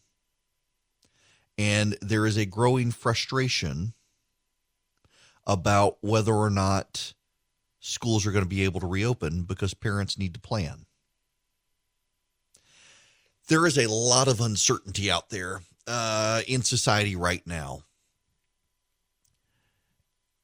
there is so much uncertainty over the future because of the virus and our inability to contain it, even as other countries have. There is growing frustration. There is growing anger, growing impatience. It's clearly hurting the president in the polling. It's remarkable that the Wall Street Journal, uh, NBC Wall Street Journal poll has the president at 56, 54, 56% uh, support for his handling of the economy. He's like at 39% approval rating. Joe Biden is crushing him in the polls. And the reason has everything to do with his handling of the virus or what people perceive as his lack of handling of the virus. His administration, and I got an email from a, a listener saying, "How? What do you think the president should have done differently?" President frankly did a lot right early on with China the like, um, but the mask guidance we not only know was flawed, uh, but should have been corrected, and the president should have been the messenger on it. Uh, the federal government was buying resources that the states needed, uh, and the federal government was buying them for homeland security and other, uh, and and shortening supplies. The federal government has um, hindered the ability to get supplies. Let, let me give you a real world example of something that uh, I think that the administration is is messing up on. I've got a friend. He's actually based here in Georgia. He works with a company that is based in Florida, and they make N95 masks. Uh, they're, they've got their certification, everything. Uh, and they don't sell to you and me. They, they, you can't go buy 10 masks from this company. It's a medical company, and they sell 100,000 masks. They sell million masks. They have sold 50 million masks in Mexico. They just did 35 million masks in Belize. They had to hire airplanes to transport them themselves to get it done. They don't have a, a third party distribution chain. So, this medical company that makes all sorts of medical devices has shut down all of its supply manufacturing except for surgical masks and N95 masks to meet a demand and they're meeting the demand in Central America. They're meeting the demand in South America. They're meeting the demand in Europe. But they're a domestic company manufacturing masks here in the United States, and they can't get the government to return a phone call. Why? Because the government bureaucracy wants to deal with 3M. 3M is inarguably the gold standard, but 3M has a six month backlog. And an N95 mask is an N95 mask. It doesn't matter whether you got a 3M mask or someone else. N95 is certified based on the amount of particulate it can block. And I've been trying to help my buddy uh, get some contacts, and it's it's it's mind numbing to see. And for all the problems that we have and we know we have, the federal bureaucracy still causes issues. Uh, and uh, so he, he is this friend of mine whose company is selling the mask. They're they're trying to reach out to corporations and establish things there. I've got a friend of mine who actually runs a a company y'all would know um, that, that actually does distribution, and I'm trying to pair him with those with that company to to be their domestic distribution supply chain. Because if, if they can get a domestic distributor and not be working directly, well, the distributor has credibility and they could go through the distributor. And so they're trying to work together to do that as well. And I'm just trying to bring people together to make this sort of stuff happen because that's one of the examples where the federal government has collapsed uh, on in on itself is the bureaucracy is stymieing innovation and is unwilling to work with new parties coming in that have products to sell that are certified to be sold. Uh, it, and it's causing all sorts of problems. I mean, if you got a company and you need a hundred thousand masks, let me know. I'm I'm happy to to connect you with the guy. But it, I mean, it, I think their minimum sell is a hundred thousand. They're typically over a million, uh, and and they've got the supply to be able to do it. And it's just it's crazy that they're having a real hard time uh, making inroads there. That's one of the issues. Uh, clarity from the administration would be a good thing. Uh, having Peter Navarro out undermining Anthony Fauci uh, is something uh, that isn't good. The administration has allowed a bunch of people to go out and undercut each other in the press. That's not good. And what we've gotten to at this point is a lot of uncertainty in the public. And that uncertainty is coming to a head on the issue of schools. Can schools reopen? This one hits close to home for me. My wife, as regular listeners know, has lung cancer. Uh, she has a lung cancer that there's no cure for it. It's genetic, uh, but it can be held in remission, essentially, that the tumors can be stopped from growing thanks to a medicine. Uh, but she's got the tumors in her lungs. If she were to get the virus, it would not be good. And can we send our children back to school? Are we going to have to homeschool? Will our private school that we go to offer us a virtual option so that our kids can go to school without being there? And you know, the data shows overwhelmingly that sixth grade and younger, you don't have a problem. Uh, elementary school kids can go. They're not going to be transmitters of the virus. They're not going to get the virus. Only in very rare cases do they get the virus. You don't even have to wear a, let them wear a mask. Just make them do good hygiene, regular hand washes, and and you'll be good. It's the older kids though, and there are, let's just be honest, a lot of people out there who think this is overblown, that it's not real. They don't know anyone who's gotten it. Um, they, they, think it's all a conspiracy to prevent the president's reelection. I've heard that from people. Uh, they, they don't think masks work. They're not going to wear a mask. It's it's an infringement of their liberty. They're not going to do what people ask them to do. And do I want my older child who would be susceptible to the virus, even if it would be a mild case, to go to school, be surrounded with people who may be transmitters of the virus and pass it back into our house, given her mother's condition? That we got a real concern there. What will our school do to keep the kids safe, but not just keep the kids safe, but to encourage the responsibility of the families, understanding that there are people who have compromised immune systems whose kids go to that school? It's it's a real concern for me. it, it is is a concern for my wife. My wife is starting to get nervous about sending our kids back to school if we can't get this controlled. It's particularly, you know, the, the school had decided it was going to reopen,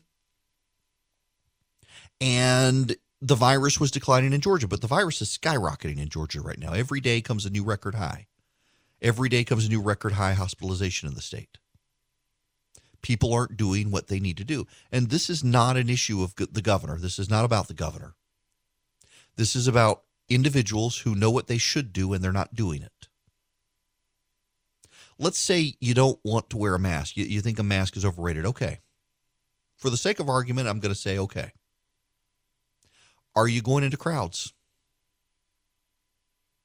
Are you socially distancing? Are you avoiding crowded indoor spaces? Or are you going to bars? Are you hanging out with large groups of people? Those are the things we know are vectors for the viral spread. I I know someone who thought it was no big deal, thought it wouldn't happen to him, thought it was overplayed, thought it was overblown, and went to a bar with friends, was out drinking, no social distancing, and not only has this virus, but passed it on to someone else. And that person's actually in fairly bad condition. And they thought, well, it can't happen to me. It's no big deal. It's it's a it's a conspiracy to hurt the president. I don't know anybody who's gotten it. It's all overstated. Um, and actually, it, it actually is a concern if people exercise individual responsibility, people don't have to worry. But we're seeing the virus spread not because a governor has failed or the president has failed, but because people have failed to do what they need to do. And this all comes home to school. People need their kids to go back to school. Parents are, are bad at homeschooling. And by the way, in poor areas, in, in parts of the state where most of you are listening to me right now, is I'm not on Atlanta. I have an evening show in Atlanta and I have a morning show that's statewide. And if you're listening to me right now, more likely than not, you're not in Atlanta unless you're streaming somewhere. You can stream at theresurgent.com these days. We've got the show streaming there or on Facebook. But by and large, you're listening on a radio station, you're listening not in Atlanta. And so the odds are you're listening in an area that is less capable of handling virtual classes and internet live stream and, and high speed internet which puts your kids at a disadvantage if school's not open. And increasingly, we're seeing that people aren't going to be able to open schools because the virus is spreading and people aren't doing what they need to do to step up to have personal responsibility. And you've got kids who come to school. My, my, my daughter has someone in her class who thinks this is all a hoax. Still, they don't know anybody who's gotten it. So they're not doing anything. Um, this becomes an amplified problem over time when we need the economy to get to work to get the economy to work, we've got to get workers back. To get workers back, we got to get their kids back in school so the workers can't be home homeschooling their kids. There are cascading effects here. And the uncertainty is beginning to build. I, I'm hearing it in my wife's voice when she talks about the issue for our kids. Will they be able to go back to school? Will they have to virtually learn? Are we going to have to homeschool? Are we going to have to send them to a different school if our school can't accommodate the concerns? And I think our school has a plan but as we're seeing with the virus escalating again, the plan was premised on the virus being in decline and not getting it. And now we know it's it's spreading in our community again. Bibb County, where I am, is having record high cases. And everybody feels that stress right now. It is stressing everyone out. And this again is why I think if the president's campaign came out today and the president did a huge ad campaign and said, wear a mask and the president was in a mask and he did that and he's got Trump 2020 masks and they're giving them away to people, you would see his entire campaign support start wearing masks. So many of the most vocal critics of this are people who support the president. If the president came out and said, I'm going to lose unless we get this virus contained, and the best way to contain it is for everyone to wear a mask, the entire support base of the president would put on a mask by the end of today. He could exercise some leadership on that front. And frankly, if everyone did wear a mask and wash their hands and socially distanced, we would see the virus decline and you would see some peace of mind come back and that it would be okay to send your kids back to school without having to do all these special things that rich private schools are able to do that poor private schools and public schools can't do. There are ways to move forward. The problem is that everybody is so busy blaming everyone else, no one actually wants to do what they need to do. And half the people out there still think it's no big deal because they don't know anyone yet who's had the virus, even though millions of people have been infected and over 100,000 have died. At some point, you got to start stop blaming people and actually start figuring out what can we do to stop the virus. And it's actually pretty simple. Socially distant, wash your hands, wear a mask. Buddy of mine listening to the station on on uh, W. Uh, uh, WCHM up in Clarksville um, is um, he, he, said he just heard the Stacy Hall ad up there. Uh, if you guys don't know, uh, I have endorsed Stacy Hall for the state senate. Uh, he's got an ad up uh, in Habersham County on WCHM, the radio station where I'm I'm broadcast, and I, I, I hope you'll consider his candidacy for the state senate. He is a he's a good guy. Uh, and, uh, you know, given the legacy issues we're dealing with in the state legislature and the nepotism, I, I think having a fresh face in the legislature uh, would be a good idea, particularly when it comes to things like the Board of Pardon and Parole. I asked the governor about it yesterday, and the governor's wife is furious about the situation with the Board of Pardon and Parole. I am told multiple members of the state legislature are considering articles of impeachment uh, against the entire board uh, not just one person, but multiple members of the legislature are considering it uh, because behind the scenes, they're starting now to hear from district attorneys that there are real problems with the board. In fact, uh, I got I have had several emails from people who work for the Board of Pardon and Paroles. I can confirm their identities uh, because they used uh, email addresses that allowed me to to trace back who they actually are. And uh, they all speak very highly of a lot of the work that Pardon and Paroles does, but are highly critical of the way the actual current board members have operated and think there are real problems. And and there really are. Now, if, if you're new to this and you haven't heard my my tirades on this, the the, the world's uh, most prolific collector of child pornography lives in Georgia. And uh, he was sentenced to a thousand years in prison, and he was let out of prison after seven years.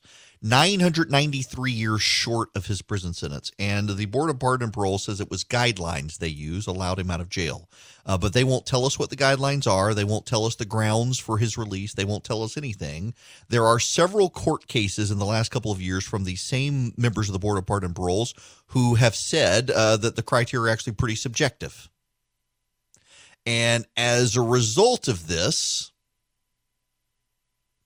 as a result of this, there are all sorts of um, major issues that are going on behind the scenes.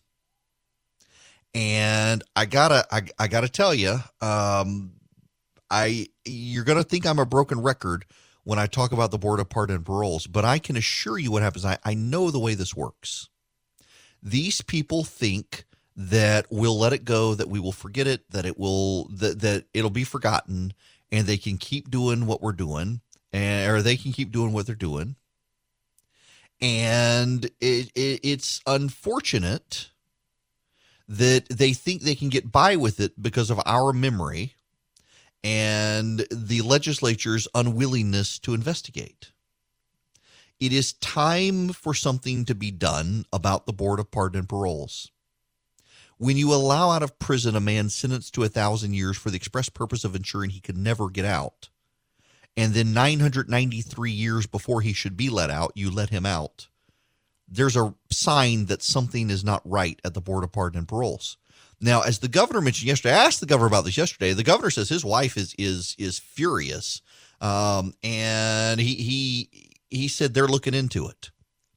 There are some people, even within the governor's office, who will say it's no big deal and it's not a high priority. Um, it, it is going to have to become a high priority for everybody because uh, I'm not going to let it go, and I'm going to annoy you, annoy you people for continuing to talk about this. But it is for your children and you that I'm doing this. Uh, in the fact of the matter is that this man, uh, Peter Mallory, has been released into the wild. They know where he is. He's at a, some sort of boarding house in Atlanta, and the boarding house, according to one. Um, employee of the board of pardon and paroles tells me is a is a den of child predators that's how he described it uh, it is a halfway house run by a charity where these people can park, and um, it, it is it filled with people who have these sorts of issues. And this is a man with a compulsion to that sort of behavior, and that makes it very problematic. So it is good to know that members of the legislature are moving forward with impeachment of the Board of Pardon and Paroles. I hope they will sustain it. I hope they will see it through. I hope there will be vocal outcry. I intend to do an action item on this. I intend to get people to rally their support for reform. I intend to make sure people uh, contact the governor's office and the like to let them know that there's a problem and something must be done. And frankly, I think at, at this point, the governor having had no chance to appoint anyone to this board, that it gives the governor an opportunity to call for some of them to resign so he can appoint new people and clean it up. That would actually help the situation. It is me and that would be Erick Erickson. I got a treat for you guys. Uh, a friend of mine who happens to be a congressman from the great state of Colorado uh, is joining me, and we were going to talk about something else, but now he's got an op-ed out about TikTok, and I'm going to ambush him with that. Ken Buck is joining me, congressman from Colorado. How are you? I'm doing great, Erick. How are you? I'm great. It's good to hear your voice. How's the family? The family's doing very well my, my son is now out of the army and and living in Colorado and has given me a granddaughter and my my daughter has given me two grandsons. So life is really really good. That is great. Makes you wish you were there all the time instead of Washington. uh, the, the, the, there's no doubt I, I prefer to fly west than east. The uh, the swamp is a great place to leave. Well, eh, you know, I, I was going to text you the other day, by the way, just just as, as a personal aside here. I was talking about this on radio. If I can go somewhere that's about 1,100 miles from Atlanta, I can be diamond status. And the only reasonable place other than Winnipeg, Canada is Denver. So I may have to come socially distance with you soon. just so I, I would, I would status. love to do that.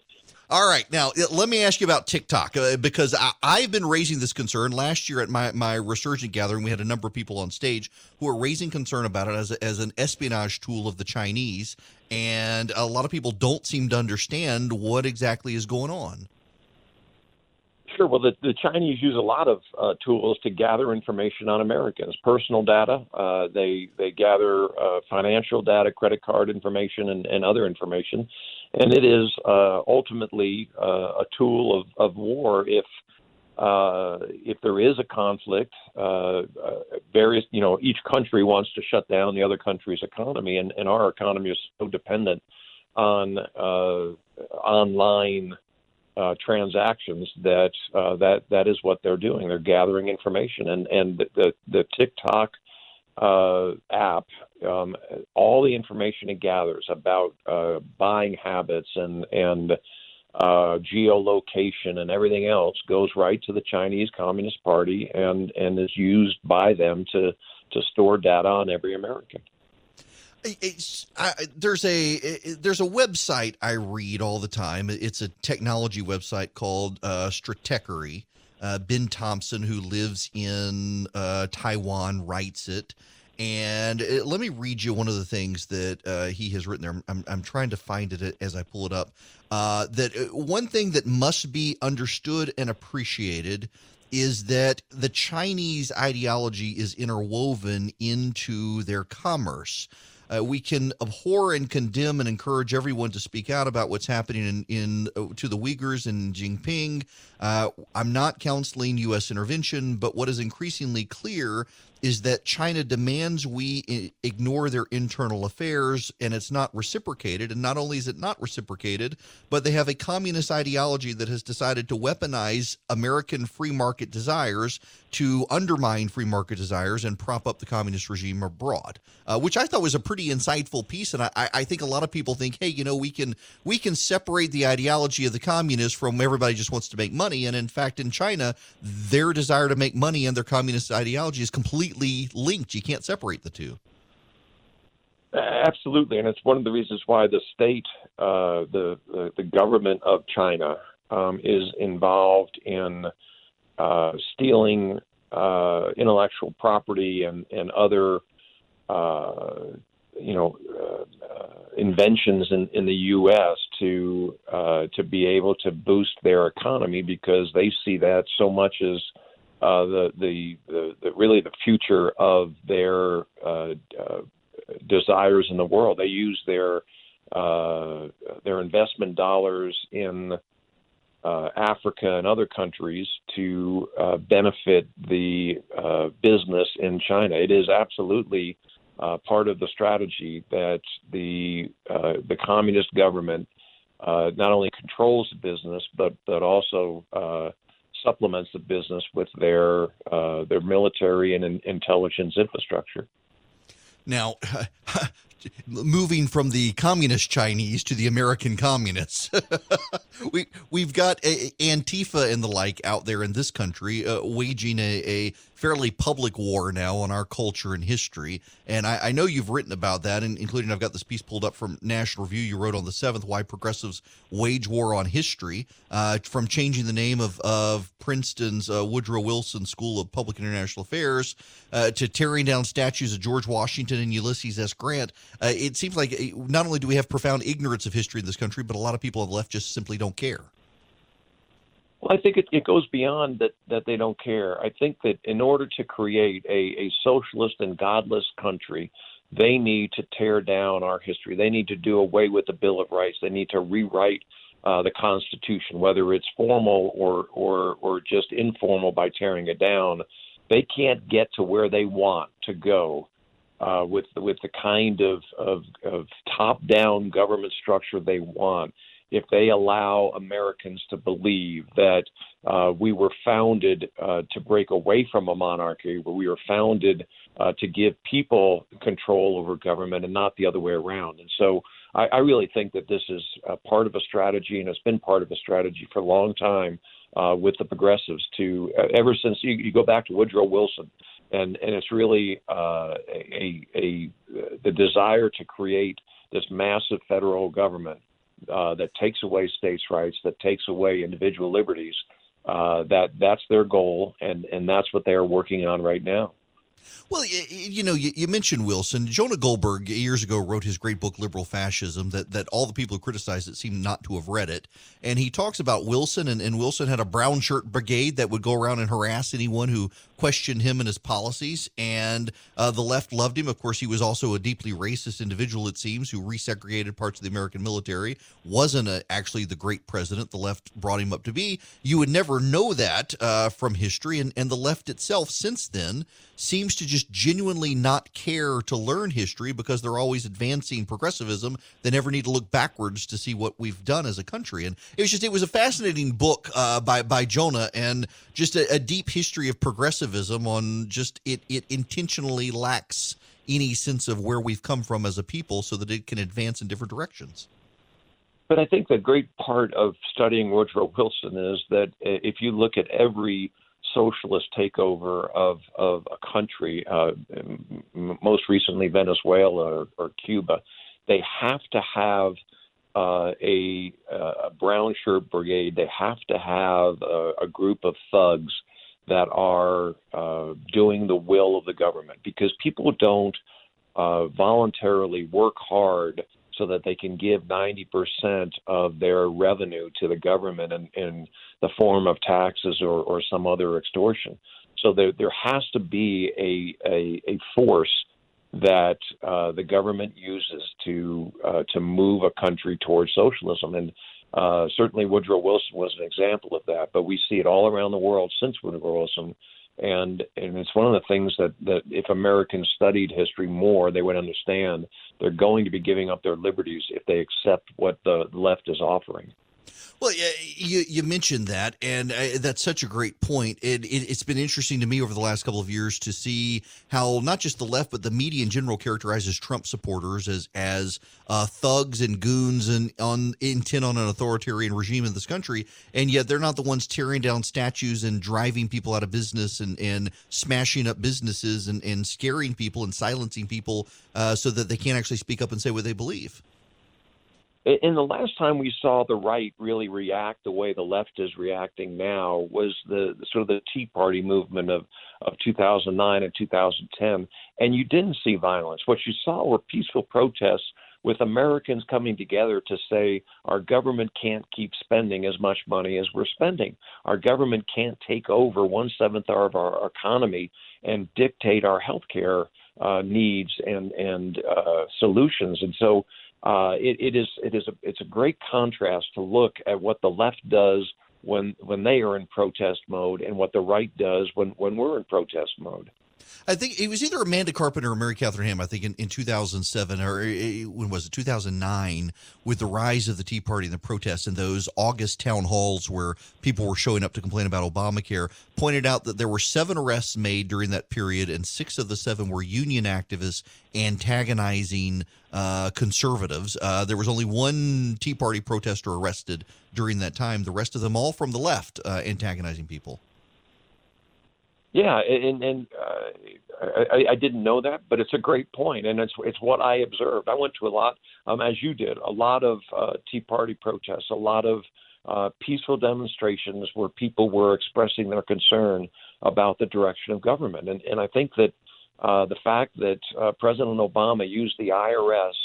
Uh, really weaponized the IRS to uh, go after Tea Party groups use the FBI to go after the the uh, Trump administration. Uh, a perfect example of what happens when government gets too big. The left will use government in a way to stifle dissent, uh, whereas what the right is constantly asking for is more liberty, less government. Uh, leave us alone. Let us do our jobs. Let us raise our families. Yeah, it's. I'm. I don't know that there's a solution to this. Short of the president winning, uh, and, and I actually think they'll be more antagonistic wins in November, but only for a short time when they realized that it was their their hostility that caused people to to move towards the president's direction. It, it, almost seems like right now they're calculating that if they can scare everybody and, and whip everybody into a frenzy, that that somehow helps their side. And not only are they doing damage to the country, it just seems like they're they're not actually going to help Joe Biden ultimately. And I agree with you, uh, Erick. People ask me what I think, and, and the the more I'm in Colorado, the more I'm in my district talking to uh, hardworking people, the more I understand. Uh, I have Democrats coming up to me, talking to me about how upset they are with the, the riots and the looting and the uh, destruction of our history, and, and how uh, they are, are upset that the Democrat leaders aren't speaking out about this and uh, and they are looking for uh, Trump's leadership on this issue because they want law and order. They don't like the chaos that they see. It's not good for their business. It's not good for their family. It's not good for America. No, it's not. Uh, look, I got to leave it there with you. It's always good to hear your voice. I appreciate you coming on and, and appreciate your your op-ed this morning on TikTok as well. It's it's man, I just Mike, we don't even we block it in our house. People come to our house, they can't use it, and I wish more people would realize what's going on with it. Yeah. Well, thank you, Erick. It's good to be with you. Yeah, absolutely. Ken Buck, Congressman from Colorado, uh, great guy. Um, man, I, I, I went out to Colorado. He was running for the Senate. Uh, gosh, this was 2000- 10, I guess, he ran for the Senate. Uh, barely lost, uh, came within a percentage point uh, at the time. Uh, just a good, profound conservative guy, wound up running for Congress and winning. And it's just it's it's great to have him on the show. It's it's good to have good people like him in Congress. Hello there. The phone number here 877-97 Erick 877-973-7425. Uh quick word for sponsor, True Precision. Uh, True Precision is they're not a gun manufacturer. They are well, they're geniuses.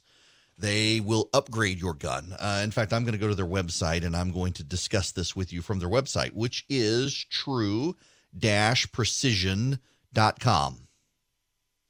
And according to True, they've updated their website. Ooh, fancy. Um, so they make barrels. You can get them for Glock or Sig, M&P. You can get thread protectors. You can get um, slides.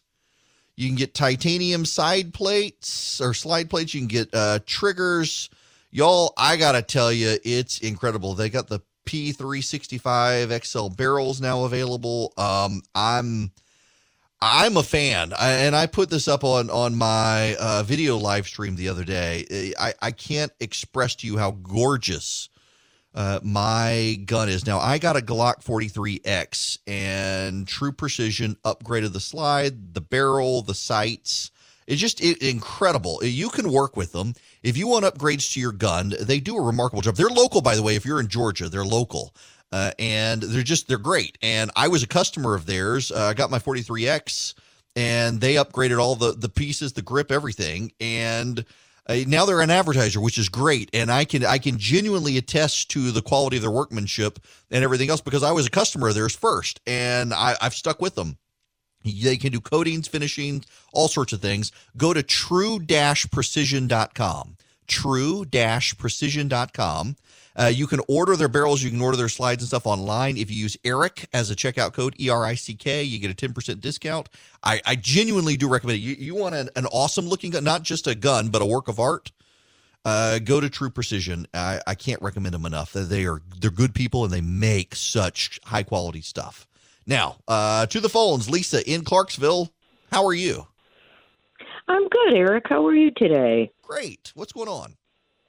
Good. Well, first I wanted to say, um, I you you the first day you were on the radio, you replaced Glenn Beck, and I was I was a little bit apprehensive, but I kept listening every morning, and I have to say that uh, I'm a fan. Well, thank you. I appreciate that. Please tell my wife. I will if I ever get the chance to speak with her.